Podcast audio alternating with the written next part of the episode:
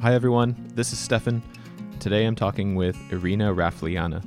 Irina is a science communication officer at the Indonesian Institute of Sciences, LIPI, and is currently a PhD student at the German Development Institute in Bonn, Germany.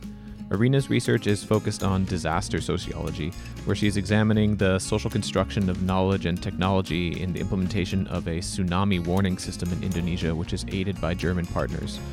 Irina has extensive experience working in the Indonesian science system, but also internationally. In the podcast, we discuss disaster risk reduction in Indonesia around earthquakes and tsunamis and the challenges surrounding the implementation of the tsunami warning system.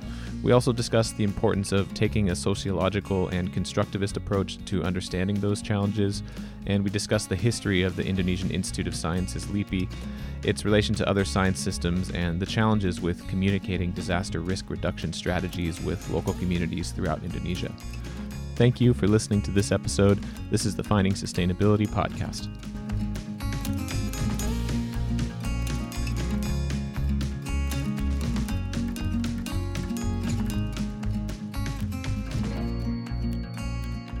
Thank you, Irina, for coming on.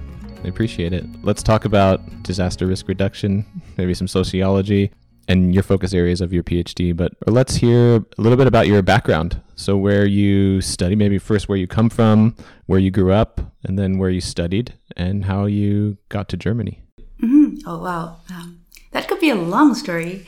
But yeah, it w- it's really nice to share with you again, uh, Stefan. And I'm Irina from Indonesia. I work for the Indonesian Institute of Sciences. I'm brought up, uh, I was brought up in an area in West Java, and then I now work in Jakarta. I took sociology as my master's study only because I've been involved in the um, science communication intervention in Indonesia and related with tsunami risk reduction. And that has been going on since uh, right after the tsunami, uh, the Indian Ocean tsunami, basically, 2004. And then I took sociology to really understand how everything is constructed from the social perspective. And that helps a lot with understanding why interventions are working or why interventions are not working or even creating new problems. Um, and I think that's helpful to sensitize all of these programs that are introduced by scientists or science institutions or even the government. And now you you're on a scholarship to do your PhD in Germany, and you recently we're at the we're sitting in Bonn at the moment. So this is you're now affiliated with the German Development Institute, which is here in Bonn. And what is then the core focus of your PhD? Um, well, I'm still picking up um, my curiosity and experiences from the tsunami warning system development. Um, so I, uh, as you mentioned, um, I received the AD Scholarship Award, uh, and it helps helps me to then put uh, perspectives on on the topic that I have been interested for so long, um, related with how technologies are built by different social settings, from the political, historical, and cultural views sometimes tends to be overlooked when we're developing new ideas and innovation to help people. But at the end, um, we always ask ourselves why this didn't work.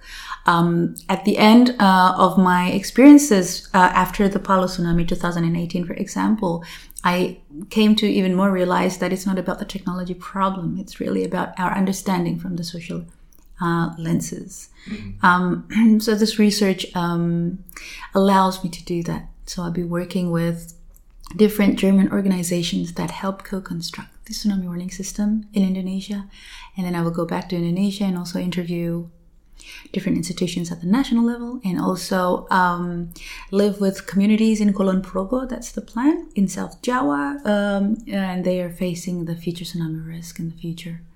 So, and then take all of these three different multi-sited angle uh, or approach to then see how technology shape these different societies and how these different people shape the technology. I want to talk a little bit more about some details of your method, but maybe it would be useful first for folks to have a little bit of context about disasters in Indonesia and yeah, maybe a little bit about maybe the 2004 tsunami and then how that created awareness about the issues of needing to have a warning system and needing to put in place procedures or to or the reason for needing uh, technologies to be helpful and yeah maybe first a little bit of background and then i would be interested in why is this social construction aspect of it important? Why is that the interesting research question to ask in this case? Yes, we all know that Indonesia has different histories. I mean, like a wide range of histories of disasters in the past, and it will continue uh, even rising, I think, along with the uh, urbanization, development, uh, and to take tsunami as one example, uh, we've been always living with tsunamis in the past. But whether or not we're taking those experiences and build our readiness, that's another thing. Mm-hmm. Um, and that's the cultural lenses that we need to dig in and understand why, rather than judging that the people are never prepared. And that wouldn't be fair. So understanding that and understanding that we never even um, talked about tsunamis as a terminology before 2004 in Aceh, for example. So tsunami as a terminology is is non-indigenous, but we do have some terminologies for tsunami. For example, smong in certain islands, or ie beuna uh, in Aceh mainland, or high waves in Ambon, um, so on and so forth. Um, but that does not necessarily translate into something that could happen again in the future. Based on that, I don't think that actually urges strong enough for the government to then develop a warning system for Indonesia to protect the people at the coast before 2004. And it was the reality that we don't have any warning system at that time. Mm-hmm. So, shortly after the 2004, um, many scientists in Indonesia realized that they need it. They don't have the instrumentation think the closest uh, monitoring stations from Aceh at that moment is probably hundreds or thousands of kilometers away, and that's not sufficient and it's not really dense enough.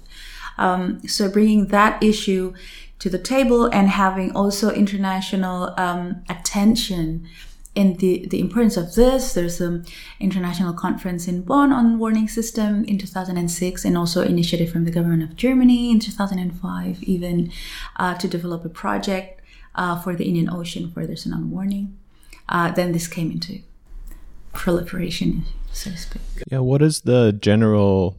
Who are the main actors involved there? I'm thinking about Indonesia, it's very much dispersed. There's many islands, it's a very large country. And I would think it's very, to some extent, geographically decentralized. And it's also very culturally heterogeneous. It's very diverse and ecologically as well as socially. And how does, when you look at a problem like this, who are the main government actors and what is the what is this relationship between local communities which might have diverse understandings of and different cultures and different terminologies even versus having a top down uh, system which which is trying to influence how people behave and react in these disaster scenarios? Well of course the main actor or the initiator would be in terms of technicalization of of problems comes uh, from the bureaucrats and also from the scientists in trying to socially engineer people mm. to overcome certain problems, and in this case, tsunami.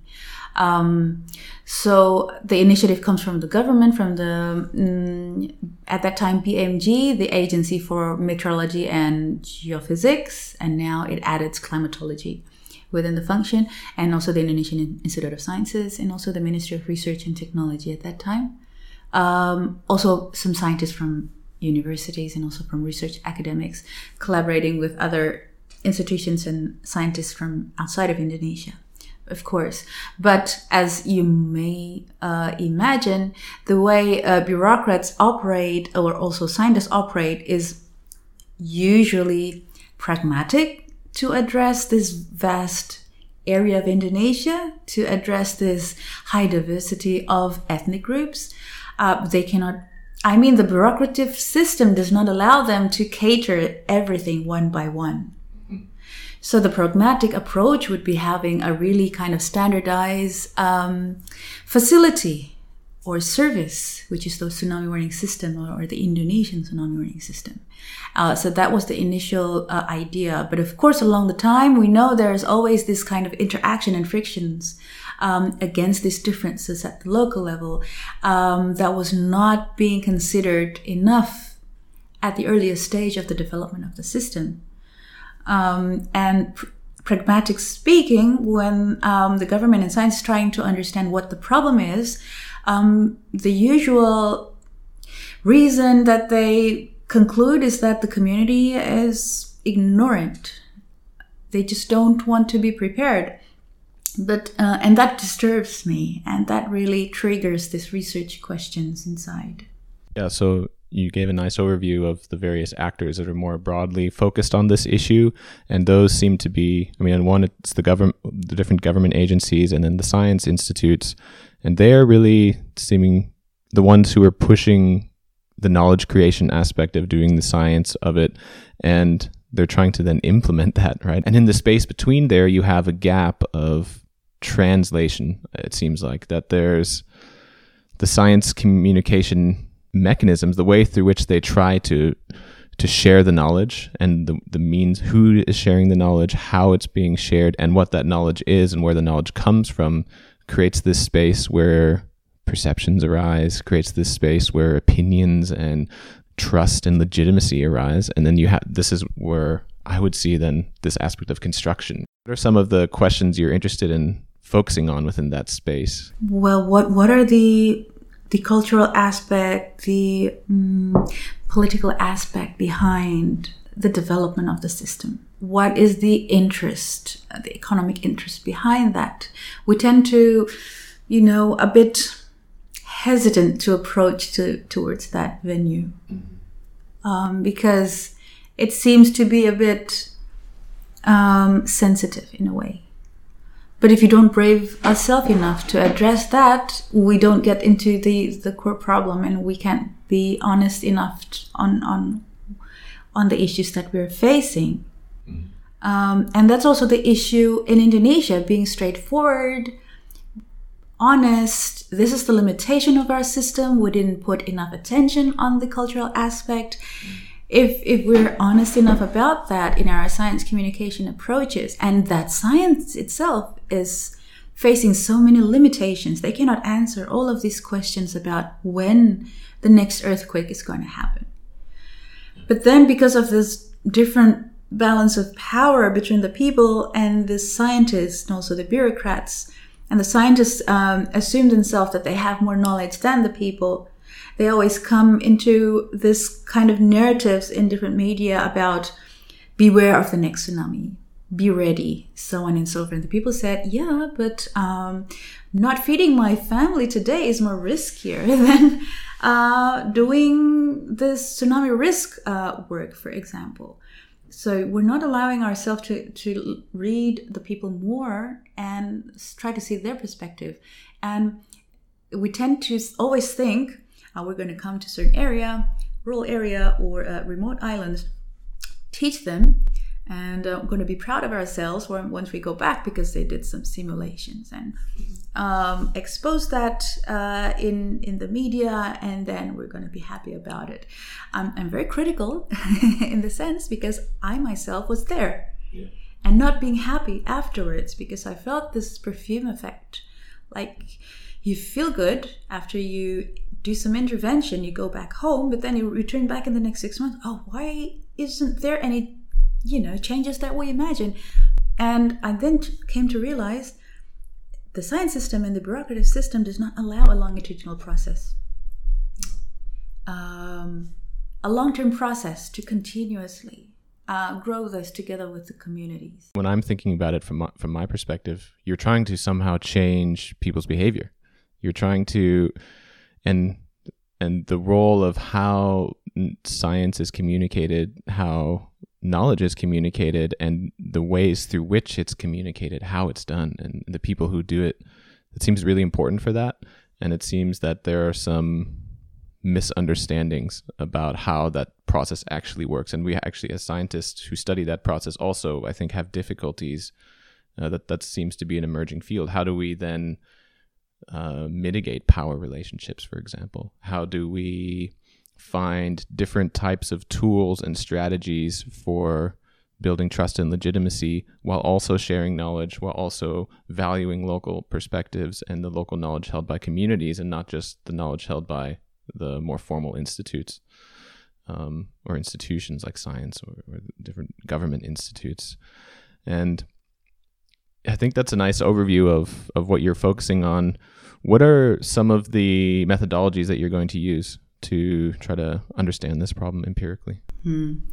It's always an interesting question because um, it makes me nervous, uh, only because um, in terms of methodology, um, it would be nice if I have more experiences in doing ethnographic research unfortunately i only have uh, very few experiences including in my master's master thesis so in this in this project uh, i'm going to use uh, institutional ethnography um, but the thing is i'm also restricted with time and also sources to be there like for months uh, in a particular institution to dig in their cultures and how they approach uh, problems and issues in the global north context here in germany i visited several uh, institutions in germany that co-create the warning system so time does not allow me to, to go in depth. But the um, network that already built be, built before I was here with certain institutions here in Germany helped.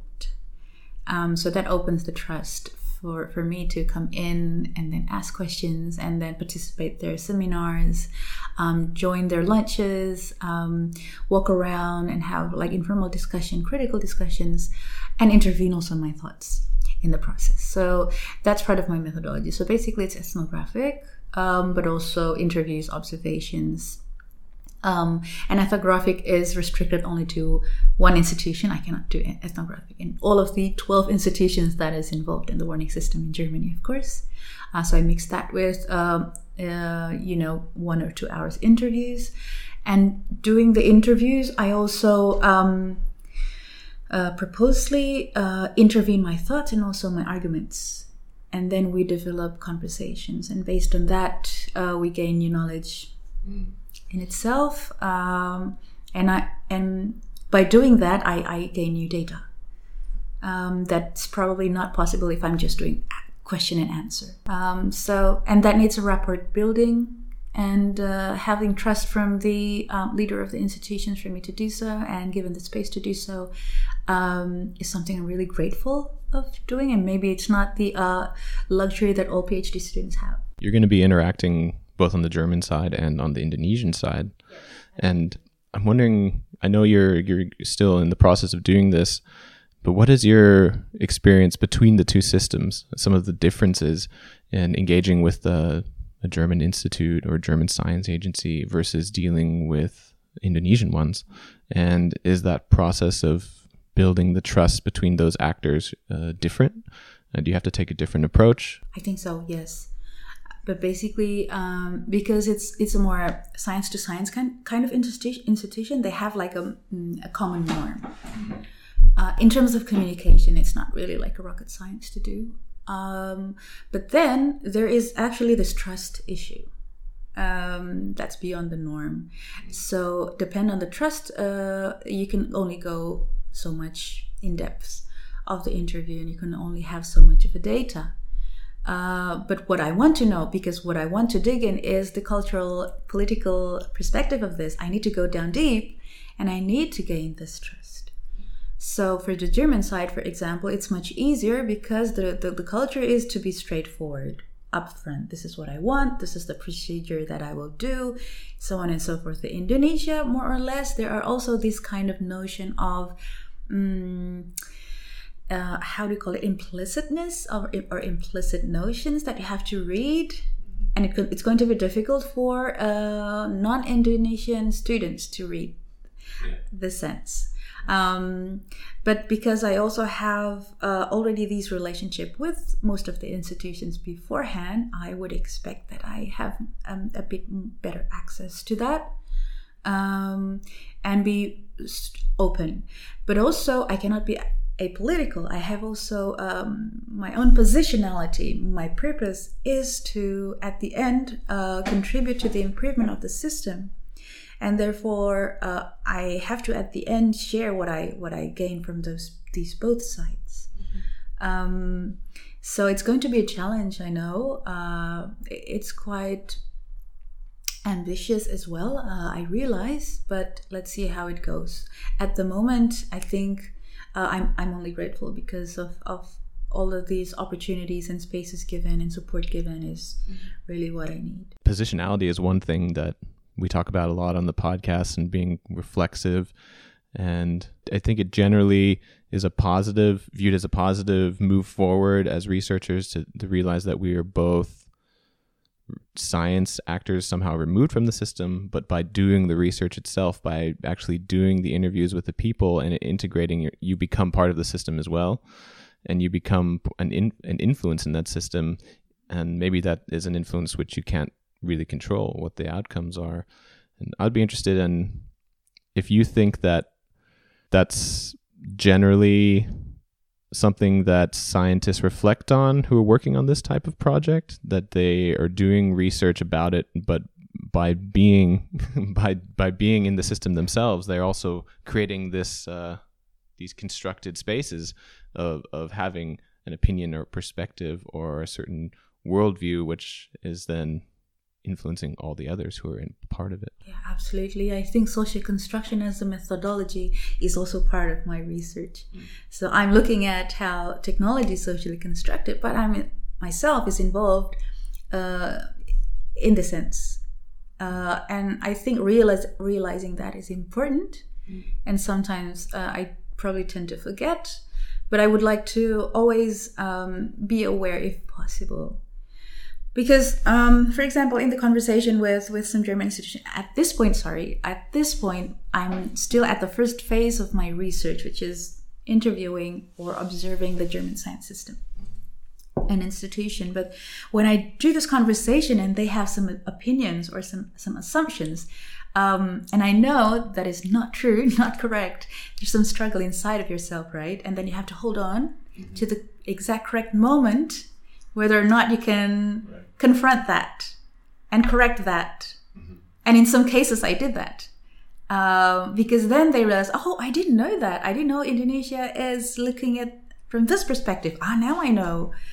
Um, and in that sense, I think uh, probably I also contribute to some changes along the way. And in that sense, I'm not only a researcher, but I'm also an activist.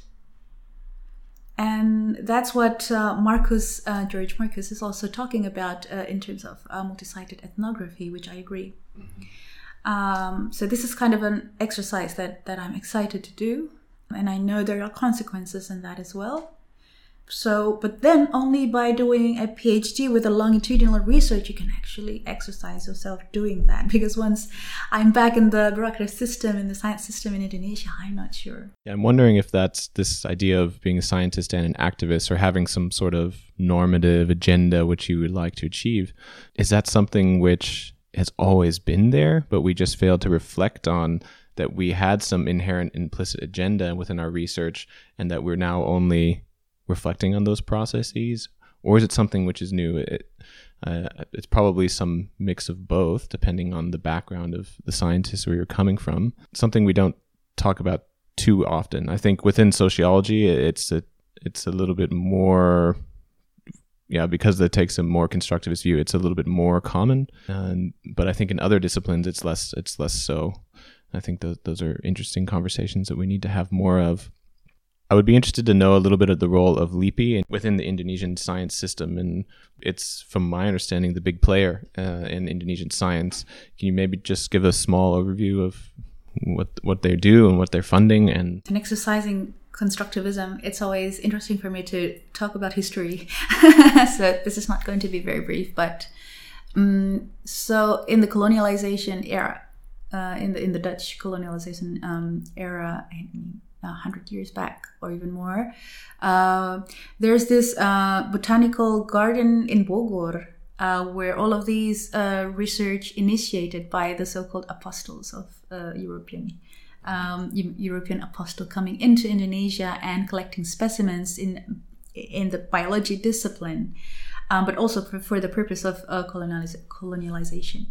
Um, and during that time, uh, Indonesian technicians, I mean, the, the, local technicians were actually the first generation of uh, scientists in Indonesia that was um, mm, informally trained, so to speak. There is no school of um, biology for Indonesian students that can compete with um, international scholars and contribute papers, so on and so forth. They're doing technical work at that time. And so when the, the, the German, um, uh, government at that, at that time retreat from Indonesia, these first generation of scientists continue their work, um, but with a different kind of history. So it's a different kind of trajectory comparing to the European scientists where they go through this enlightenment processes. They're critic against religion and then up uprising this industrialization, but that's a different way from Indonesia. They're really picking scraps from what was remain and try to build that. But then come in the Sukarno regime and also even the Suharto regime in the government, where they put science as bureaucrats. So what I'm telling this is a reflection from what was written by Andrew Goss. Um, it's called uh, his book is called The Floracrats, um, which is basically also reflecting the history of LIPI, my institution. Mm, and it's a very interesting book that probably we should together read. Um, and then uh, during the Suharto regime, particularly, science is positioned more as serving the state rather than putting a solid ground as a foundation of policymaking. Um, and then you can now sense why Indonesia is so and so in take, making use of science in their development process or not, or they can actually do without science, so on and so forth. So we need to understand that for many different kind of uh, actors and stakeholders outside of Indonesia before we come in, um, before we judge. Because that's a huge challenge for, for scientists in Indonesia as well, to be critical, to go against the, the bureaucratic um, structures and say, no, this is not the way to do because this is what is proven wrong. But then how can you do that when the investment for science is not really adequate? It's not even 1% of the, um, the GDP. I mean, the development uh, funding uh, that Indonesia has. So, how do we expect science can proliferate? It's not necessarily translate into um, the scarce number of critical scientists that we have in Indonesia. No, um, there's always options for different uh, people to go within Indonesia, outside Indonesia to continue their study, but then to go back again to the structure, it's hugely problematic. And the COVID situation really reflects that. Mm-hmm. So, um, and students going out from Indonesia sometimes take that as a excuse to ex- escape from the bureaucratic system. They feel liberated, um, and in, uh, in studying uh, in European countries, for example, uh, helped that a lot in a way. In, in one on one side, but returning back again to Indonesia and helping um, and, and, and, expecting that they can change the system, I think it's uh, a bit um, too dramatic to expect. Um, and that's the, the problem that we're facing at the moment. So now LIPI, um, uh, having all of these different uh, research centers, of course, there are amazing, amazing scientists working there. Um, but then we have to see uh, how they can actually voice this and influence um, the, the the policy in Indonesia. If I speak um, for disaster risk reduction issue, which that's only what I know, it's hardly there. You can actually build or develop planning uh, without adequate risk assessment.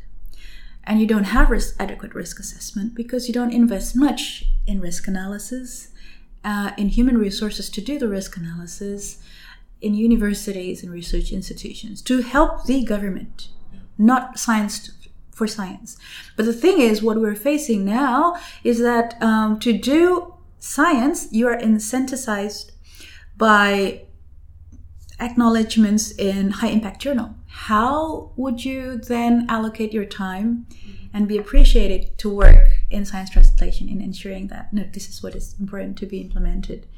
So that's a huge thing in science communication. It's not only translating science, but it's also relate with a structural issue that is brought from this um, important historical process in the past. Struggling with the right incentives for scientists is something I think that's also present uh, much more globally. For example, the the push towards high impact factors is that something which Indonesia is trying to look at other countries and, and, saying we should create those types of incentives in the system? Or where do you think, where do the incentives within LIPI come from for, for individual scientists? The incentive goes to um, this kind of um, ambition to reach high impact factors. That's the main main, I think, incentive that's being advocated within LIPI. That's what I understand. Um, I knew a colleague, although the problem, of course, is much more complex than I can actually express, but I have a colleague that have this passion working with schools.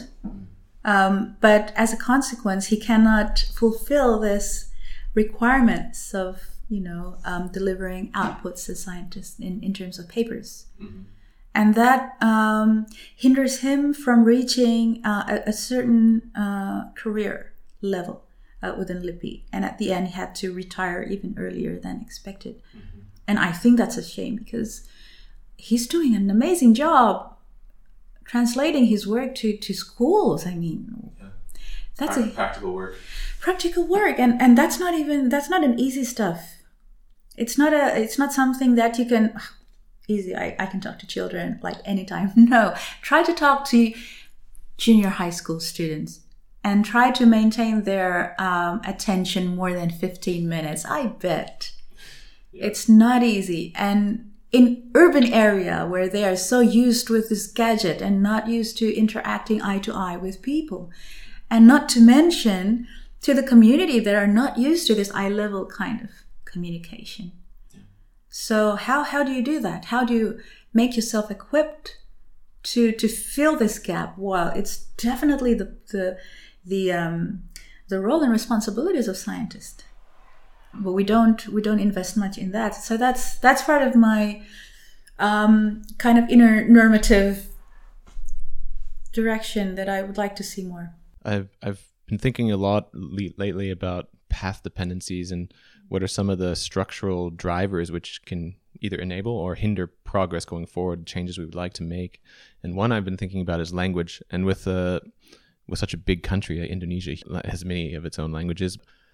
How is the role of language influencing that system? I mean, from I would say the, the European or North American perspective, English is is is the language of science, um, but there's other huge science systems like the Indonesian one, which is perhaps publishing quite a bit in their own language, uh, which the rest of the world does not have access to, and it's a big it's a big gap in, in local contextual understanding for what's happening in those countries.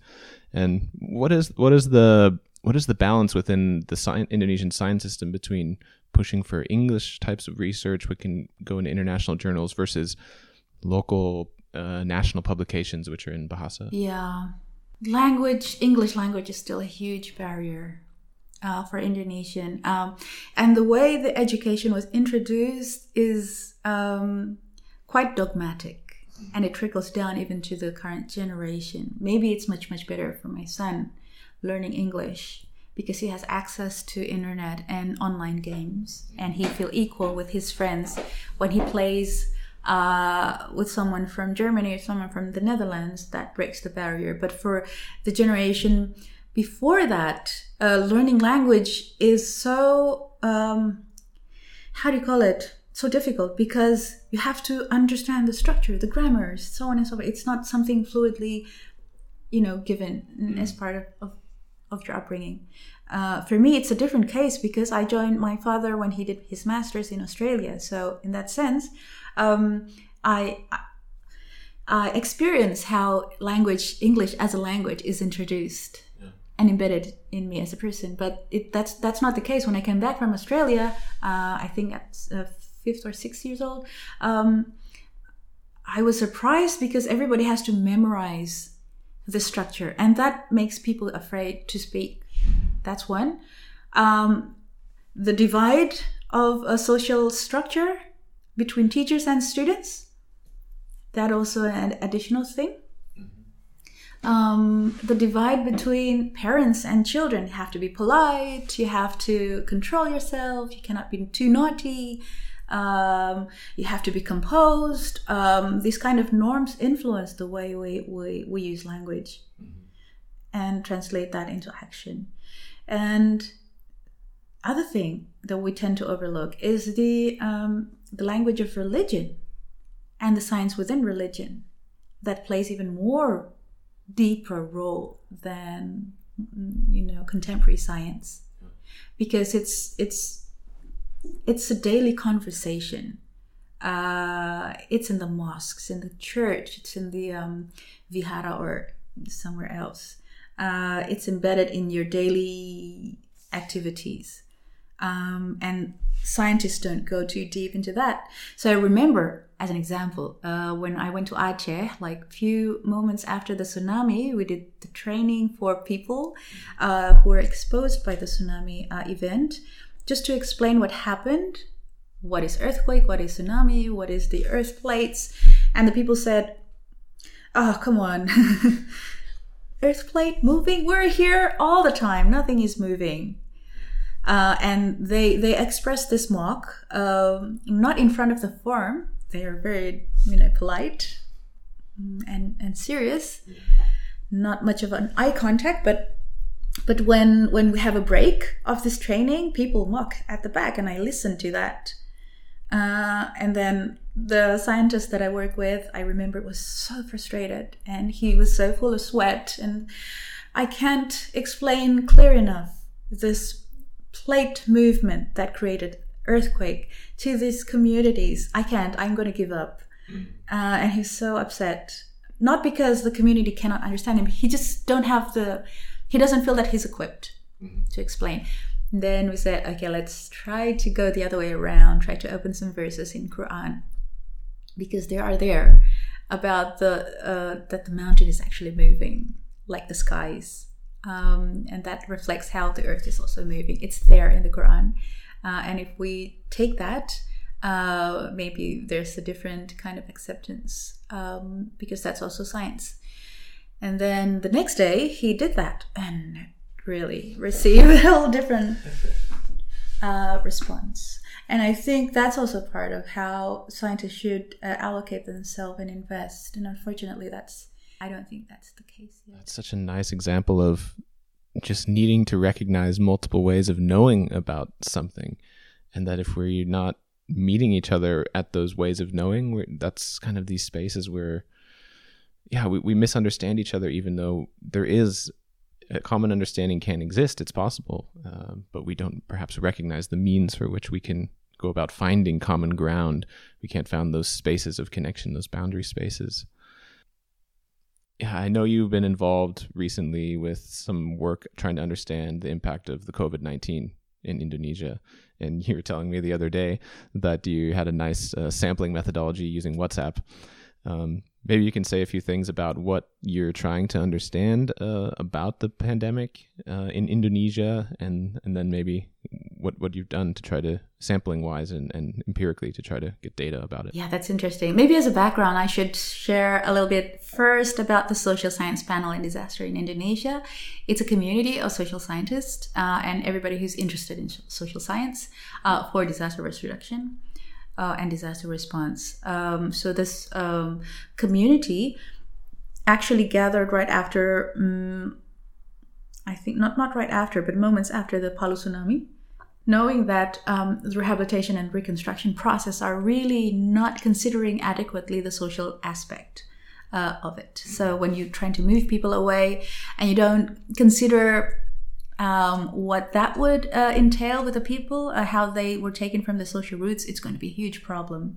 And this is always the case with many different huge um, disasters in Indonesia in terms of relocation and other other spots. So uh, this uh, community of scientists uh, in Indonesia then uh, get together shortly after we have the first announcement of the cases in Indonesia, and worried so much that we think that we need to do something and probably the best way to contribute is as what the, the, the community is aimed for uh, doing a kind of a rapid response uh, to capture what's going on from the social lenses and then feed that back to the government for, for the national task force task force for covid-19 and what we did at that time because we know we understand that we cannot go to the field and interview people then the only way to do among other is to use whatsapp uh, and google form um, to spread out surveys and to understand the people's perception on COVID.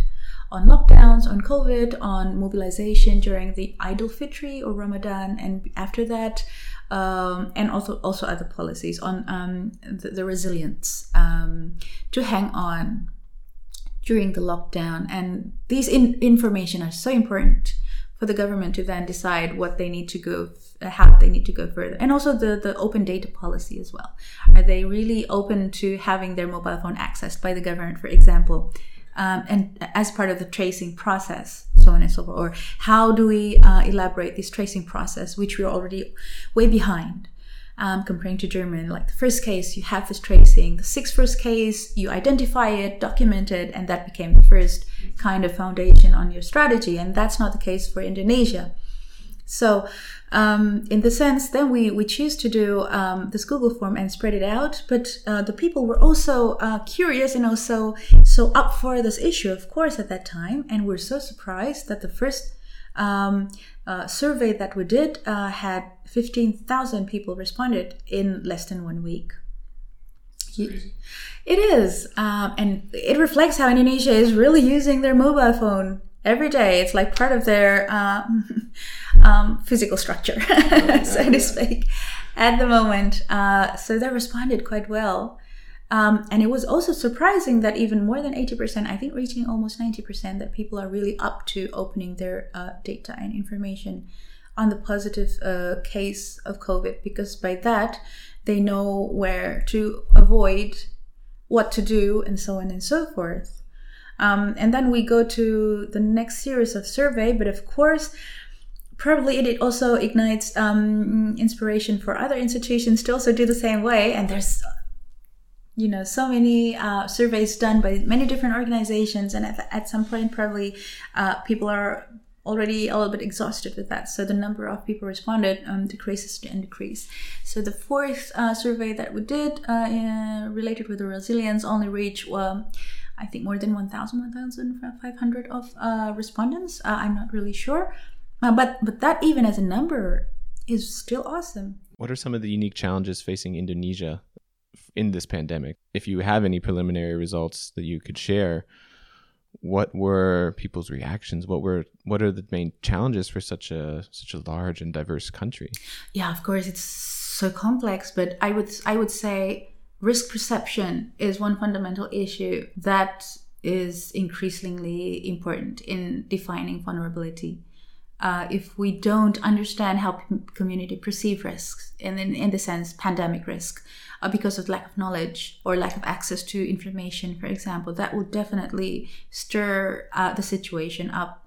Uh, that's one point, and we try to capture that. What we cannot access actually is another kind of vulnerability that that is induced by um, the inconsistencies of of uh, risk governance, transparency of data, um, and access to these data to make decisions, and encouragement of having a adequate number of uh, tests um, so because of these inconsistencies, as you can you can remember from our earlier conversation about this bureaucratization of of science or whatever problem that we're facing, um, I think uh, at, at, the earliest stage, the government was so confident that they can go um, uh, almost without science. Um, that they're working uh, through their intelligence system, and so many um, scientists were um, were not involved at the earliest stage, and that created a, lo- a huge critics in Indonesia. But along the time, probably already too late, uh, they now accommodate uh, these um,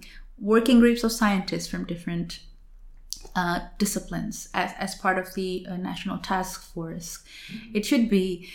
Uh, it should make a whole lot of difference if we're thinking about this even the earliest stage of it and that's what is reflected here uh, in germany yeah. i mean for, straightforward. Angela Merkel said, no, we are basing everything uh, on science. And that helps to shape people's perception. Because uh, in here, I observe when Angela Merkel said, uh, you have to be responsible with your own risk. And people accept that because they have this kind of mature sense of uh, risk perception. And they take over the, the risk on their own responsibility and they're asked to do so. But in indonesia because you're i, I think it's rather a, a top-down approach where you think the i mean the government thought they could actually manage this. No no we can manage it. You just go ahead with your life and we're going to contain this and that's definitely not the issue. At the end they realized no this is overwhelmingly impossible for us to do it by ourselves and everything is already too late. And people have their own risk perception based on this kind of um, intervention that the government did. And it's everything is already too late and and and it, now the the graph is still increasing and we're not even reaching our peak yet. Not mentioning um, you know having a flat curve. But then without any uh, adequate uh, kind of consideration from the science we now introduce the new normal uh, terminology which for the people new normal means normal what do you think what do you expect i mean normal means whatever you put new in front it's it means that we can go back to our lives uh, and new normal is an english term uh, it's not an Indonesian term. And normal is normal is something. Everything is good. Now, how could you possibly uh, judge people having their car-free day last Sunday, th- thousands of them on the street, and say oh, they're so ignorant? No, it's it's actually a cause of your policy. I mean, the government's policy in a sense. It's a, a reciprocal of course, uh, it's also part of how community perceive risk, and of course, community should have been able to decide better from that. But then uh, we didn't help that. It's a fascinating to see how the different countries respond, of course, and I think each country has its own kind of unique way in which that process evolved. So, one seeing what data was available, what data was made transparent, how the public perceived that, who was the who was the agency or the person or the viewed as legitimate conveyors of that knowledge. One thing you mentioned in there was interdisciplinarity. And that's also another thing we talk about a lot on, on this podcast. How much is is LIPI structured or perhaps more specifically within the disaster risk reduction uh, working group, which is, I would say, inherently a problem focused. What is that value of interdisciplinary thinking within science system? Uh, it's an on and off kind of trajectory.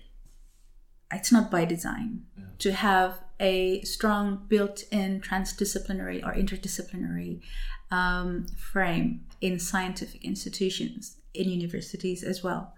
Uh, it's an accepted new norm, and it it, it, it, it is agreed that is um, increasingly important because only by that we can understand complex issues and, and, and problems such as uh, disaster issues. But the thing is, as mentioned before, uh, the uh, science funding is heavily relying on the government uh, funding structure. And the government funding structure can say, no, this year we're not focusing in disaster, we're focusing on Papua case, for example. We're focusing on economic um, pr- improvements, for example. And that will dictate how research uh, proposals uh, and plannings are going to be. Um, that's one point. Uh, for disaster uh, issue, it's on and off. Uh, in in some years, it, it's one of the priorities in LIPI. In other years, where there's no uh, significant disaster event happening, then the the, the funding um, decrease or even uh, relocated and not being the main focus anymore. But in person, as um, you know, in agents, person by person within LIPI, mm, there are already growing experts uh, in this area that use this interdisciplinary, um, even transdisciplinary uh, perspective. Uh, one example is uh, uh one of our senior researcher. Uh, he's internationally recognized, Professor Jan Sopaheluwakan. Uh, he established a so-called International Center for Interdisciplinary and Advanced Research within LIPI that allows different deputies and research centers to, to work together in this different um, super important topic that addressed directly to Indonesian problems or even the South, Southeast Asia problem. But then uh, this program was um, diminished. Uh, it's dissolved um, by the new um, uh, regime uh, of LIPI, and uh, and and I think the, the current uh, the current um, institution leader is really brought from a disciplinary uh, kind of history. So we understand why he would like to emphasize more a disciplinary work. So yeah, it's it's very dynamic. Sounds very sounds very much so. After you do your PhD, uh, do you have an interest in going back to Indonesia and working again? And then, if so, what would you like to focus on, and what would you like to contribute back with your work? I'm always excited to work with uh, young people Um, so as long as I can contribute in um, increasing the number of uh, good quality of uh, people working in in the area that I'm interested in, I'm up for it. Um, it could be uh, going back to Indonesia. That's my, my, my, the obligation is I have to return back to Indonesia as a government officer. Uh, it could be either uh, returning as a researcher or teach uh, but that that would be my next uh, next goal is to be more active involved in the development of, of human resources in Indonesia or even outside. I, I don't really divide um, national boundaries in the sense. Hmm.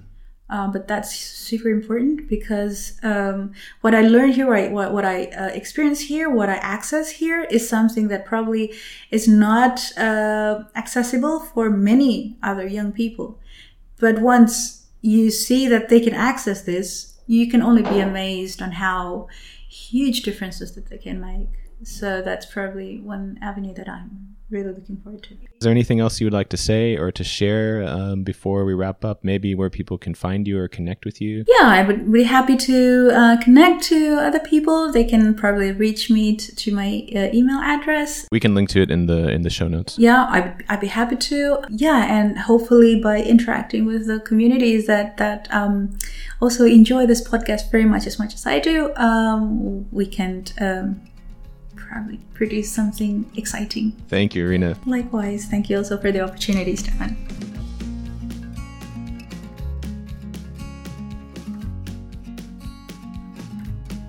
Thank you for listening to the podcast. If you enjoyed the conversations we're having, feel free to follow us on Twitter or to share the podcast with your friends and colleagues.